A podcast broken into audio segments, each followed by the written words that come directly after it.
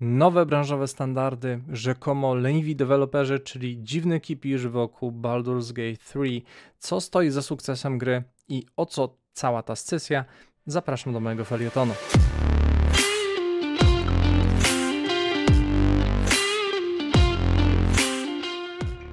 Niedawno rozgorzała debata w internecie na temat nowych standardów, jakie Larian Studios za pomocą Baldur's Gate 3 wyznaczyło nie tylko w swoim gatunku, jak i całego, dla całego game devu. Mm, Salavier Nelson Jr.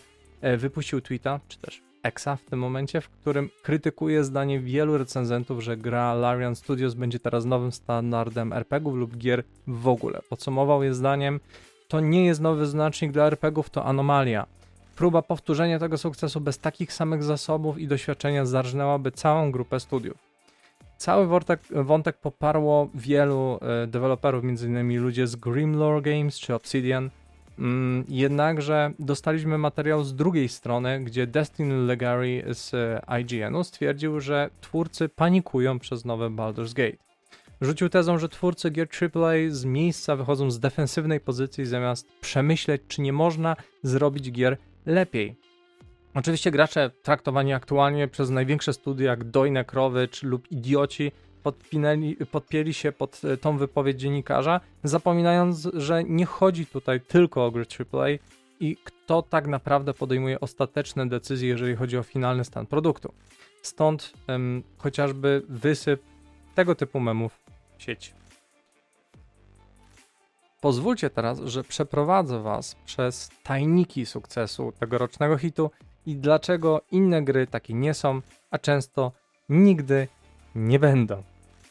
Po pierwsze, Renoma Studia. Larian Studios wypracowało swoją firmową markę latami. Nowa odsłona Wrót Baldura to 17 gra studia, a poza nią jedynie seria Divinity już zyskała uznanie graczy, chociaż na pewnym etapie mieli spadek formy i wpędzili się w finansowe kłopoty. E, Original Scene 1 and 2 e, pokazały jednak siłę studia, warsztat oraz postawę, która zaprocentowała u graczy. Pełna przejrzystość, jasne komunikaty, pójście na rękę graczom, czy zabiegi typu e, darmowe Definitive Edition dla wszystkich posiadających podstawową wersję gry. Larian budował tą markę przez 27 lat i wiele firm, zwłaszcza dopiero zaczynających swoją pierwszą przygodę, nie ma szans, by wykorzystać takiego atutu właśnie jak rozpoznawalność. Jedyny zabieg, jakim mogą się ratować, to doświadczenie ludzi e, w zespole przy znanych projektach lub dla znanych firm. Stąd częste zapowiedzi nowej gry czy nowej firmy założonej przez byłych pracowników Blizzard e, czy twórców Wiedźmina 3. Renoma wzbudza zaufanie potencjalnego klienta, tym samym zwiększa znacznie szanse odkrycia i zakupu danego tytułu. Kolejno znana marka. E, warto tutaj rozważyć w zasadzie trzy podczynniki, które wpływają na różne grupy odbiorców, tym samym napędzając zainteresowanie i sprzedaż gry. Pierwszy to sama marka Baldur's Gate i grupa fanów CRPG-ów, którzy znają i z pewnością grali w poprzednie Baldury, jak i mieli kontakt chociażby z Divinity Original Sin, i tą jedynką i dwójką. Drugi to marka Dungeons and Dragons, w ramach której pojawiają się nie tylko gry od Lariana, E, ale też chociażby świetny Pathfinder, jeżeli chodzi o gry i kolejne wersje papierowych systemów, gdzie e, Baldur's Gate 3 opiera się na piątej edycji podręcznika. W ramach tego świata mamy również inne znane marki, takie jak Torment, Icewind Dale czy Neverwinter Nights. Trzeci e, podczynnik to jest cały popkulturowy kontekst D&D i budowania świadomości przez m, chociażby niedawny film e, Dungeons and Dragons, który co prawda nie sprzedał się rewelacyjnie, ale zbierał bardzo pochlebne recenzje zarówno um, od krytyków, jak i od um, oglądających oraz wielki powrót mody na papierowe RPG dzięki tej całej systemowej powiedzmy nostalgii Netflixa przez Stranger Things. Niewiele firm może sobie pozwolić na korzystanie z marki w tak wielu kontekstach, ale też niewiele firm robi to dobrze. Z pozytywnych przykładów mamy chociażby świetnego Spidermana od e, Insomniac Midnight Suns od Firaxis czy Injustice od NetherRealm.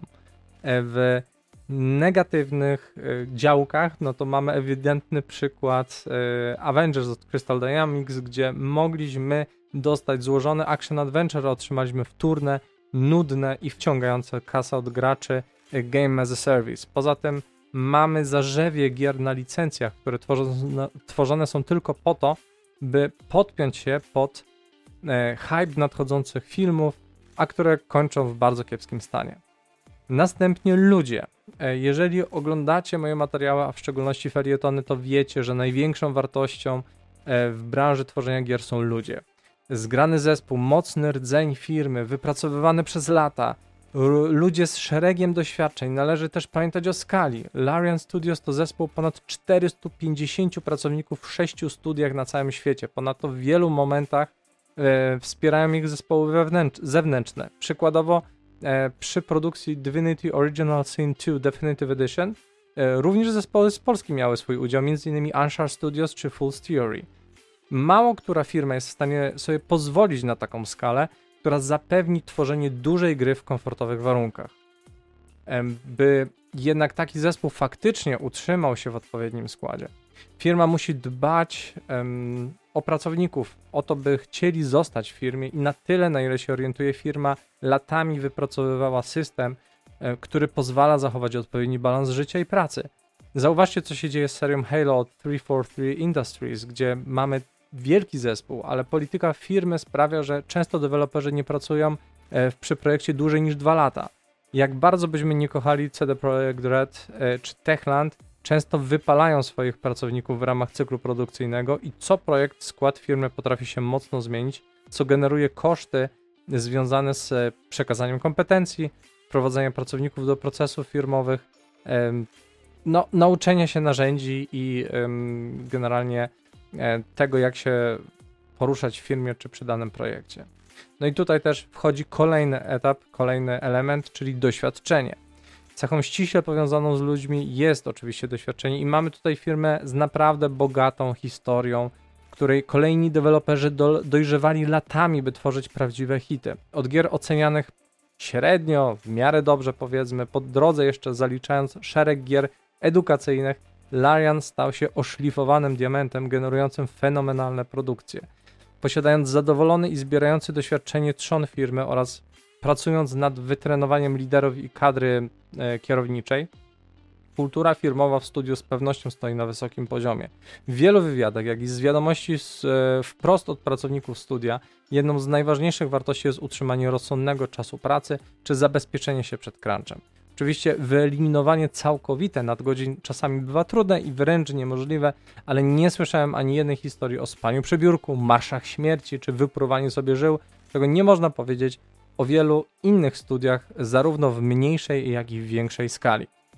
E, następnie proces produkcyjny. By uniknąć wpadek i problemów w zarodku, wraz z doświadczeniem zespół wypracował sobie odpowiedni proces produkcyjny oparty na metodologii Agile z dostosowaniem jej do własnych potrzeb. Miałem okazję rozmawiać z jednym z programistów studia, który przedstawił, jak wygląda codzienność produkcyjna w firmie, i muszę przyznać, że w jej głównych założeniach studio osiągnęło niemalże idealny poziom dopracowania. Rozbudowany etap ideacji, intensywna preprodukcja, sprawne prototypowanie wraz z jednoczesnym y, opisywaniem y, testów poszczególnych mechanik, następnie dobrze wymierzona estymacja oparta na doświadczonych liderach i pracownikach oraz przejrzyste reguły postępowania dotyczące jakościowej produkcji, testów, utrzymania.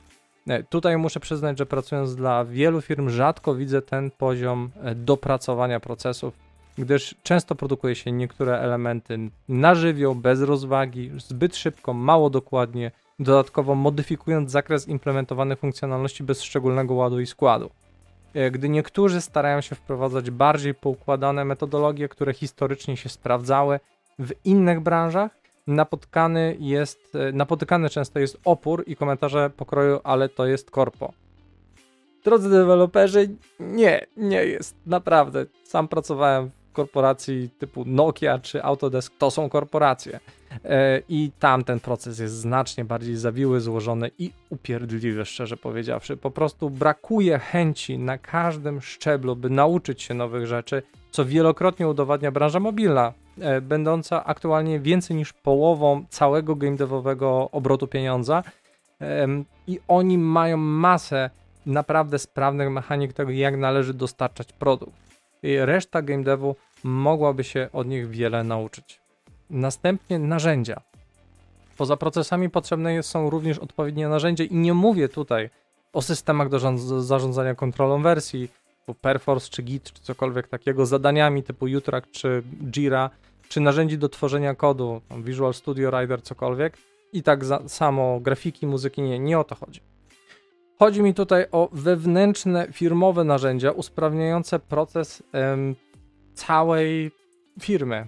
Em, od razu muszę zaznaczyć, że Baldur's Gate 3 jest grą na silniku wewnętrznym, autorskim. Tym samym wiele narzędzi powstawało przez własnoręczny wysiłek deweloperów. Tym samym opracowali mm, cały system testowania gry pod kątem e, wydajnościowym, badając, które sekcje powodują spadki FPS-ów, czy też zautomatyzowane testy jednostkowe, e, czy integracyjne testujące przypadki opracowane wcześniej w procesie produkcyjnym.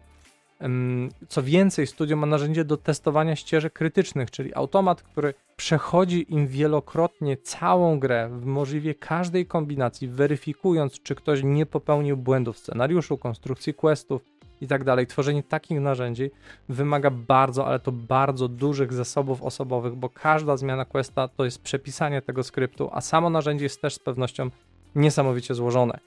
Jest to jednak długoterminowa inwestycja, która ewidentnie się sprawdza, gdyż co prawda gra ma setki, a wręcz tysiące bugów, czego dowodem są chociażby trzy ostatnie hotfixy w grze, które sumarycznie poprawiają właśnie ponad tysiąc błędów ale praktycznie nie występują problemy, które kompletnie blokowałyby rozgrywkę. Pomijając ten ostatni, który niedawno przeczytałem, że w czwartej łatce zepsuli chyba savey e, i już nałożyli następną.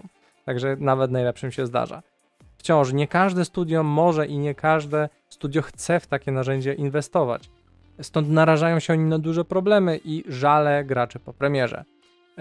Nie można takich inwestycji żądać, co prawda, od zespołów indie i mniejszych AA-ów, ale gdy ktoś zabiera się za RPG czy grę z dużymi rozgałęzieniami, a nie inwestuje w narzędzie do testowania, to prosi się o kłopoty i guza. No i Disco Elysium w pierwszej iteracji, zaraz po premierze, miało parę takich wpadek, czy Game Deck e, od Ansharów też na początku e, były tam pewne ścieżki krytyczne, które potrafiły zablokować cały przebieg gry. Jednakże zespół tworzący tam był nie tak duży, żeby sobie ze wszystkim poradzić od razu ostatecznie. Poprawiono oczywiście wszystkie błędy, no ale no nie można było sobie ewidentnie pozwolić na takie narzędzia. Z drugiej strony Rockstar, Activision Blizzard czy Ubisoft nie mogą sobie pozwolić na to, by takich narzędzi nie posiadać. Zauważcie, zresztą przypomnijcie sobie parę miesięcy temu, jak były wycieki z Grand, e, z Grand Theft Auto 6, E, gdzie jednym z wyciekniętych nagrań było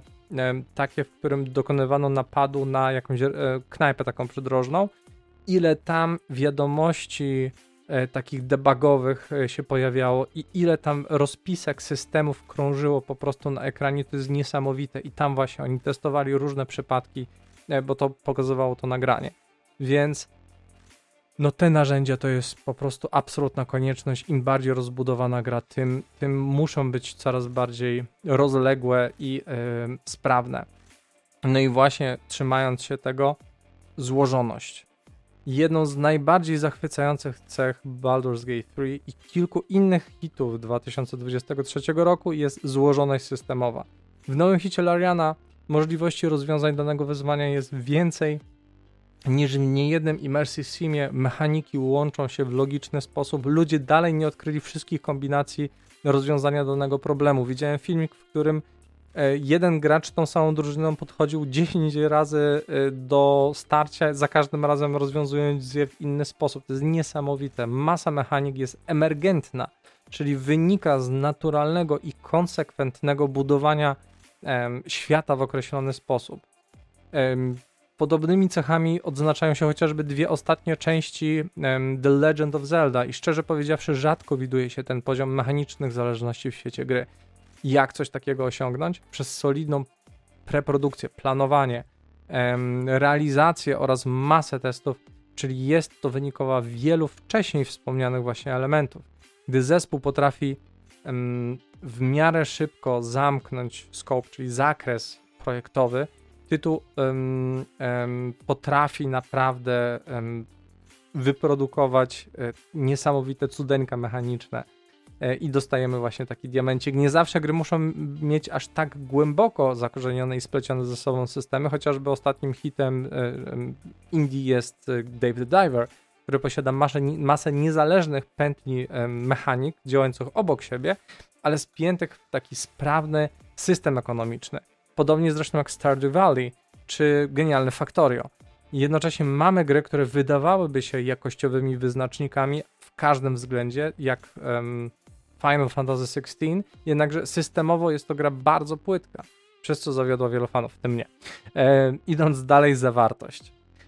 Content is the king. To jest slogan wielokrotnie przewijający się nie tylko w grach, czyli zawartość rządzi, tak? Można zrobić niesamowitą oprawę. Świetnie przygotować grę pod kątem technicznym i mechanicznym, ale co z tego, jeżeli w grze brakuje na tyle zawartości, by nacieszyć się tymi wszystkimi cechami. Tutaj Larian oczywiście nie zawodzi i widać nad czym spędzono 3 lata early accessu i kolejne 3 lata produkcji. Przytłaczająca liczba opcji związana z wyglądaniem, e, wyglądem postaci, e, zróżnicowane rasy, stroje, mm, elementy świata. To wszystko sprawia, że możemy zagłębić się w tytuł bez poczucia sztuczności i pustki. E, ponadto niesamowita liczba misji głównych, pobocznych, wysokiej jakości scenki przerywnikowe i nagrane kwestie dialogowe. To wszystko sprawia wrażenie gry monumentalnej. Tworzenie jednakowoż takiej zawartości jest olbrzymim kosztem czasowym, a tym samym finansowym. Wciąż według recenzentów e, i graczy e, gra sprawia wrażenie, że każdy element ma cel i sens. Świat może objętościowo nie jest olbrzymi, ale jest gęsty, co stoi w przeciwności do szerokich, ale płytkich, rozstrzelonych światów w grach AAA, e, gdzie mamy kilometry kwadratowe sandboxowej mapy wypchanej proceduralną jakby zawartością wygenerowaną byle jak z bezsensownymi zadaniami typu przynieś, podaj, pozamiataj i tyle. Zbyt duża objętość przytłacza i zniechęca. Początkowy sukces Assassin's Creed Valhalla przeradzał się powoli spadające słupki sprzedaży, e, gdzie zamiast otrzymywać wciągającą historię, e, dostawaliśmy olbrzymie mapy, które coraz mniej przemawiały do graczy. Nie bez powodu Assassin's Creed Mirage będzie grą kilkukrotnie mniejszą niż poprzednik w serii. E, czy też twórcy Star Wars Outlaws um, uspokajają graczy, że nie zrobią gry, której trzeba będzie poświęcić 500 godzin, by ją ukończyć, y, jak swego czasu reklamował to Techland przy okazji Dying Light 2. Odpowiednia dawka celowej, sensownej i uzasadnionej zawartości jest y, różna w zależności od rozmiaru i typu gry, oczywiście. Stąd nie dziwi mnie też wielki zawód y, Diablo 4, którym aktualnie wyczerpało się źródełko zawartości do ogrania, co skutkowało decyzją deweloperów, by osłabić postacie po to, żeby wolniej przechodzić tytuł a pierwszy sezon został mocno skrytykowany przez graczy. No i teraz serwery nieco, że tak powiem, opustoszały, chociażby ze względu na grę Lariana. Po prostu ludzie będą czekali na kolejną zawartość, bo nie chcą nie wiadomo ile spędzać czasu w tak wtórnej rozgrywce, jaką e, na razie Diablo im serwuje po ukończeniu wszystkiego, co było do zrobienia. Kolejnym elementem jest czas. Projektowanie, preprodukcja, produkcja, postprodukcja, utrzymanie systemu i zawartość to wszystko w takiej skali, jakiej zaprezentował nam Larian, pożera gargantuiczne zasoby czasowe. Grę tworzono 6 lat. W tym czasie dokonała się zmiana generacyjna konsol i pojawiła się masa nowych rozwiązań technologicznych. Niewiele studiów na świecie może sobie pozwolić na komfort pracy w takiej rozciągłości. CD Projekt Red, Rockstar, Ubisoft i zaledwie kilka innych firm może tworzyć tytuł jednocześnie aktualizując na bieżąco galopujące technikalia oraz utrzymywać studio bez gwarancji zwrotu z inwestycji w danym momencie. W tym samym Larian e, w połowie developmentu postanowił wydać grę w trybie Early Access, e, co pozwoliło częściowo sfinansować produkcję, ale też zbierać feedback od graczy, informację zwrotną, by dopracowywać produkt. Wiele studiów po prostu nie stać, by tworzyć gry przez taki czas. Niektóre mają daty e, narzucone przez wydawców, e, tak jak większość twórców indie. Inni sami zobowiążą się do pewnych terminów ze względu na umowy reklamowe, inwestycyjne, marketingowe, e, czy właśnie deklaracje powiedzmy na giełdzie. Tak jak CD Projekt Red, który ewidentnie no, miał braki w czasie, tak? Brakowało im zapewne kilku, może kilkunastu miesięcy, żeby dopracować cyber, Cyberpunka do takiego stanu, żeby na premierę to nie okazało się takim fiaskiem.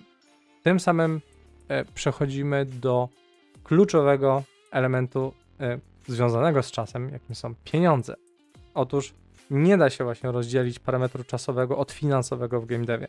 Czas to pieniądz. W przypadku Lariana niesamowicie duży pieniądz. Sam wewnętrzny koszt studia z miesiąca na miesiąc jest niebotyczny. E, licząc przeciętne wynagrodzenie game developera w Belgii, bo tam jest jakby siedziba firmy, wynoszące około 6000 euro, mamy 2,7 miliona euro miesięcznie, czyli 32,4 miliona euro rocznie, wyłącznie kosztu pracownika. A gdzie po drodze jest biuro, sprzęt, licencje, serwery, zewnętrzne studia i twórcy na zlecenie. Oczywiście to jest bardzo uogólniona kalkulacja, ale stawiam, że nie jest zbyt daleko od prawdy. Kto jest w stanie zaryzykować ponad 200 milionów euro w produkcji i potem wydać jeszcze kilkadziesiąt milionów, jeżeli nie sto kilka na marketing?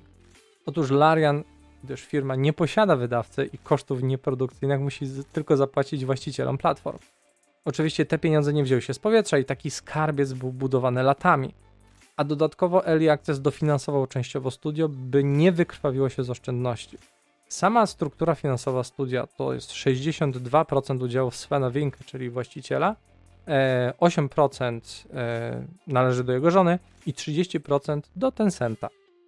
Znów tutaj zaledwie garstka największych może sobie pozwolić na taką niezależność. W większości przypadków jednak twórcy muszą brać kredyty, pożyczki, szukać inwestorów i wydawców, którzy pomogą sfinansować projekt. I jak myślicie, ile taki wydawca bierze procent?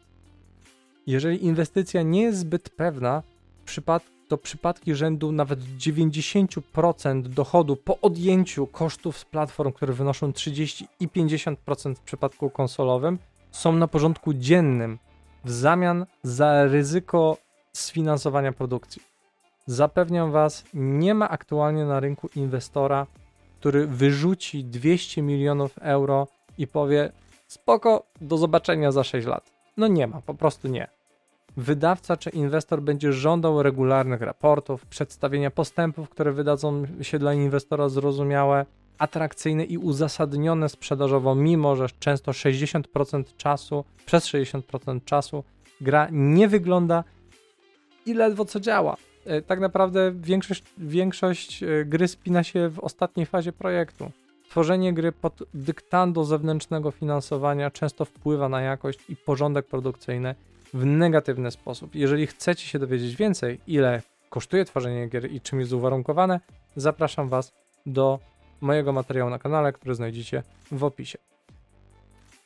Kolejny element to jest tryb wydawniczy. Sposób, w jaki wydajemy gry, też ma znaczenie i typ tytułu determinuje to, czy musimy wydać kompletny tytuł na premierę, czy tak naprawdę premiera jest umownym terminem, gdyż nasza gra to usługa, em, którą stale musimy rozwijać. Jest też opcja oczywiście early accessu, gdzie wydajemy niedokończony produkt, E, do którego gracze przeważnie odpłatnie uzyskują dostęp i mogą na bieżąco właśnie dawać informację zwrotną twórcom. Przeważnie z takiego trybu korzystają jednak gry o wysokim współczynniku regrywalności e, i krótkich sesjach, czyli e, gry survivalowe, symulacje, dość nietypowe jak na gatunek. Tą samą drogą właśnie poszedł Larian. Po trzech latach obok budowania narzędzi, systemów i wszelkich założeń scenariusza, technologii i artu twórcy wydali pierwszy rozdział gry i udostępnili go w trybie Early Access. W ten sposób mogli odbijać od graczy wszelkie niedostatki i błędy, jednocześnie konstruując resztę historii, questów, grafik, postaci i wszelkich innych elementów, dając gra graczom około 30 e, godzin rozgrywki, Larian sprzedał w Early Accessie ponad 2,5 miliona kopii, co jest niesamowitym sukcesem. Oczywiście właściciele kopii Early Access otrzymali potem dostęp do pełnej wersji gry e, po premierze, a już zapowiedziano, że powstaje Definitive Edition, który do, dopracuje wszelkie niedostatki, doda nowe elementy e, do gry i z pewnością e, osoby posiadające tą zwykłą wersję dostaną, tak jak w przypadku poprzednich tytułów studia, poprawioną edycję za darmo. Część twórców i wydawców czyni podobnie, jeżeli chodzi o odświeżone wersje, jednak wielu, na przykład Capcom, potrafi tą samą grę e, wydawać po 2-3 razy i to za pełną bądź prawie że pełną cenę. Wystarczy zobaczyć, jak wydawano Street Fighter 4, który właśnie miało chyba dwie albo trzy, nie, miało chyba trzy albo cztery wersje, e, pomijając dodatki. Tak więc w dzisiejszych czasach wiele gier wychodzi jednak w modelu, który od razu zakłada właśnie mikrotransakcje, jakieś e, kosmetyki, unikatową zawartość dla danej platformy, przyspieszacze progresu, przepustki sezonowe i masę sposobów na to, by wyciągnąć od graczy dodatkowe pieniądze. To wszystko sprawia, że gracze czują się oszukani, gdyż za pełną cenę, która dodatkowo teraz zostaje standaryzowana do 70 dolarów, a więc ponad 300 zł u nas, dostajemy niepełnowartościowy produkt. Tymczasem Larian nie dość, że sprzedaje produkt kompletny, nie bez błędów, ale kompletny, a drobny pakiet dodatków nie wpływa na rozgrywkę, tam mają chyba na Steamie za, za 10 dolców, to jeszcze sprzedaje produkt po starej cenie 60 dolarów. Ciężko sobie wyobrazić bardziej podejście w stronę e, gracza i klienta, co oczywiście procentuje dobrym słowem, i tu przechodzimy do kolejnego punktu, czyli społeczność. Trzeba przyznać, że jak wiele elementów składających się na sukces może być poza bezpośrednią kontrolą dewelopera, tak odpowiednie podejście do grupy docelowej, do klientów, do graczy jest czymś, co powinni robić, o co powinni zabiegać zarówno twórcy, jak i wydawcy, a ewidentnie się o tym zapomina. Przejrzystość komunikatów, stawianie gracza na pierwszym miejscu, reagowanie na zgłaszane problemy, zaledwie zalążek tego, co Larian zrobił dla swoich klientów, będąc w stałym kontakcie przez 3 lata. E, twórcy zbudowali dwumilionową społeczność, którą traktują z szacunkiem, a oni odwdzięczają się organicznym ruchem w sieci, budowaniem świadomości marki wśród innych graczy, e, chociażby przez social media i tym samym powiększając e, prawdopodobne grono e, klientów końcowych. Wielu mniejszych twórców nie posiada community managerów, często wpędzając się w kozi róg, nieumiejętnie komunikując się z graczami, a duże firmy traktują społeczność z wyższością lub wręcz instrumentalnie. Warto przyrównać, jak wygląda zarządzanie społecznością w takiej grze jak Fortnite, gdzie wymiana informacji przebiega non-stop. Gra jest maszynką do robienia pieniędzy. Jednocześnie gracze nie narzekają szczególnie mm, głośno i chętnie płacą za kosmetyczne dodatki. Z drugiej strony mamy Fallout 76, który był tragicznie zarządzany w trakcie bardzo turbulentnego startu, żeby powiedzieć delikatnie, przez co Bethesda straciło masę klientów i przy tytule pozostał jedynie ułamek e, początkowej grupy odbiorców. Studia, które nie traktują uczciwie graczy, sami skazują się na porażkę. Tam jednak, gdzie już wykraczamy poza granice społeczności, mamy ostatni aspekt, który jest niesamowicie istotny dla sukcesu gry, mianowicie marketing. Nie ujawniono co prawda budżetu przeznaczonego na marketing Baldura, ale w grach AAA wynosi on zazwyczaj od 50 do 100% kwoty wydanej na produkcję. Ile by nie wydano na kampanię, spożytkowano te pieniądze we właściwy sposób. Mając solidny fundament społeczności, studio nie reklamowało swojej gry jako nadejścia kolejnego Mesjasza. To ludzie sami uznali e, tą grę za tytuł wszechczasów, za nowy standard gier, e, grę roku, a kolejni streamerzy, youtuberzy e, i redakcje pociągnęły temat dalej. Dobrze poprowadzony marketing e, potrafi niesamowicie zwiększyć sprzedaż tytułu, co zdecydowanie potrafi się opłacić. Tak jak w przypadku Apex Legends, gdzie Respawn Entertainment zrobiło niespodziankę graczom, jednocześnie budując całe zaplecze streamerów, by promować tytuł, ten sposób, znając grupę docelową i wiedząc, co kieruje decyzjami graczy, twórcy Apexa zyskali milionowe zastępy serc. I gra stała się wyznacznikiem sukcesu w branży. Z drugiej strony mamy Hello Games i No Man's Sky, które zostało tragicznie przereklamowane. Twórcy nie dowieźli wielu obiecanych elementów na start i firma pogrążyła się na dłuższy czas do momentu odzyskania zaufania przez darmowe aktualizacje i ostatecznie dostarczenie wszystkich obiecanych funkcji gry wciąż nigdy nie odzyskali tego zaufania z początku. Marketing sam w sobie w takim razie uzależniony jest zarówno od osoby, która wykłada pieniądze, jak i samych twórców, którzy muszą rozsądnie dozować dane klientom. Krytyka Destina, e, wspomniana na początku, miesza niestety cały game dev z kilkoma studiami AAA i opiera swoją tezę wyłącznie na kilku podpunktach wspomnianych wcześniej, nie potrafiąc ogarnąć całości problemu. Faktycznie w dużych studiach w istocie jedyną przeszkodą, by zrobić coś lepiej dla graczy, jest chciwość. I wystarczy zobaczyć, jakie są działania EA, Blizz Activision Blizzard, y, czy innych wielkich korporacji, czy Ubisoftu chociażby. Jednakże sam e, szef Larian Studios stwierdził, że bawienie się pojęciami standardów w branży, która tak dynamicznie się zmienia, jest nietrafne.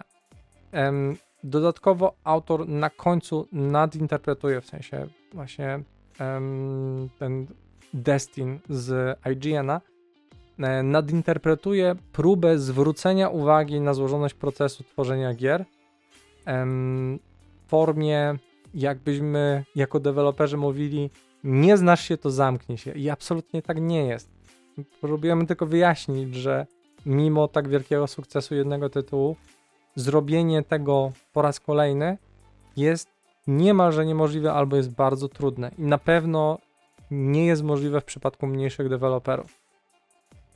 I mając ten stan w głowie jakby u gracza, który teraz twierdzi, że wszystkie gry powinny działać tak samo, no to tym samym możemy doprowadzić do nieuzasadnionego niezadowolenia też z pewnych rzeczy, gdyż pewne oczekiwania mogą przerastać możliwości, możliwości deweloperów.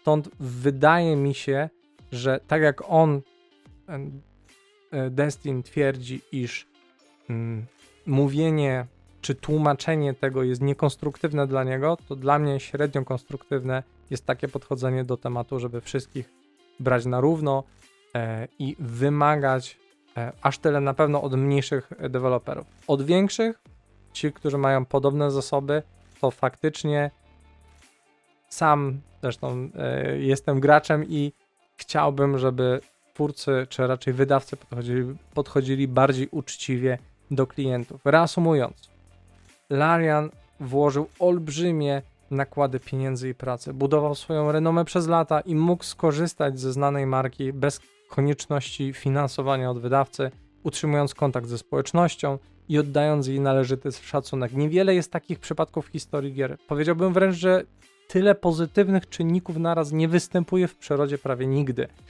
W całej krytyce w stronę deweloperów gracze zapominają o tym, że żaden twórca nie chce zrobić złej gry i często em, brak czasu lub pieniędzy przymusza nas do, do cięcia zawartości czy pójścia na kompromisy, a wydawca decyduje o modelu sprzedażowym, o dodatkach, mikrotransakcjach czy większości biznesowych działań. Tak więc następnym razem, gdy będziecie wieszać psy na twórcach, zastanówcie się, czy kierując swoją złość, e, we, kierujecie ją we właściwym kierunku. W zasadzie wszyscy deweloperzy to gracze i widzimy, jak często wyciąga się z nas kasę, zmusza do grindu, czy wprost daje się nam w twarz różnymi cięciami w zawartości, reklamami czy mechanikami retencyjnymi. My też nie chcemy tego doznawać. E, wiemy też jednak skąd te wszystkie decyzje pochodzą i tym samym wiemy czym są umotywowane i tutaj niestety fakt jest taki, że póki dane działanie będzie opłacalne dla wydawcy, to się nie skończy. Więc drodzy gracze, nie kupujcie mikrotransakcji, battle passów, gier przed premierą i śmieciowych dodatków. Gdy korporacjom przestaną się opłacać, to w końcu odpuszczą. Stąd, moi mili, drodzy gracze, my jako deweloperzy jesteśmy po waszej stronie. Baldur's Gate 3 to fenomenalna gra, ale nie spodziewajcie się, że taki sukces ktokolwiek będzie w stanie powtórzyć. A sam sukces tytułu to nie jest wielka tajemnica. E, to tylko i aż wiele skomplikowanych czynników, które zbiegły się w odpowiednim czasie i zostały odpowiednio wykorzystane przez twórców. E, z pewnością podejście Lariana w wielu aspektach może być wzorem do naśladowania. Moim zdaniem nawet powinno być wzorem do naśladowania. Ale jest mała szansa, żeby wiele studiów było w stanie te wszystkie ślady czy te wszystkie kroki powtórzyć. Nie nad wszystkim, nie za wszystkim da się podążyć, zwłaszcza mając ograniczone zasoby czasowe i pieniężne. Tak więc cieszmy się, że mamy takie wspaniałe tytuły. Starajmy się doceniać twórców, którzy podchodzą uczciwie do graczy i łajajmy tych, którzy tego nie robią. I to wszystko e, w moim felietonie. Jeżeli podobał Wam się materiał i chcecie wesprzeć moją działalność, zapraszam do wirtualnej kawki na serwisie Coffee. E, link znajdziecie w opisie. Lajkujcie, komentujcie, udostępniajcie, subskrybujcie, wyrażajcie e, tutaj odrobinę miłości też dla Łukasza, który montuje moje filmy i do następnego.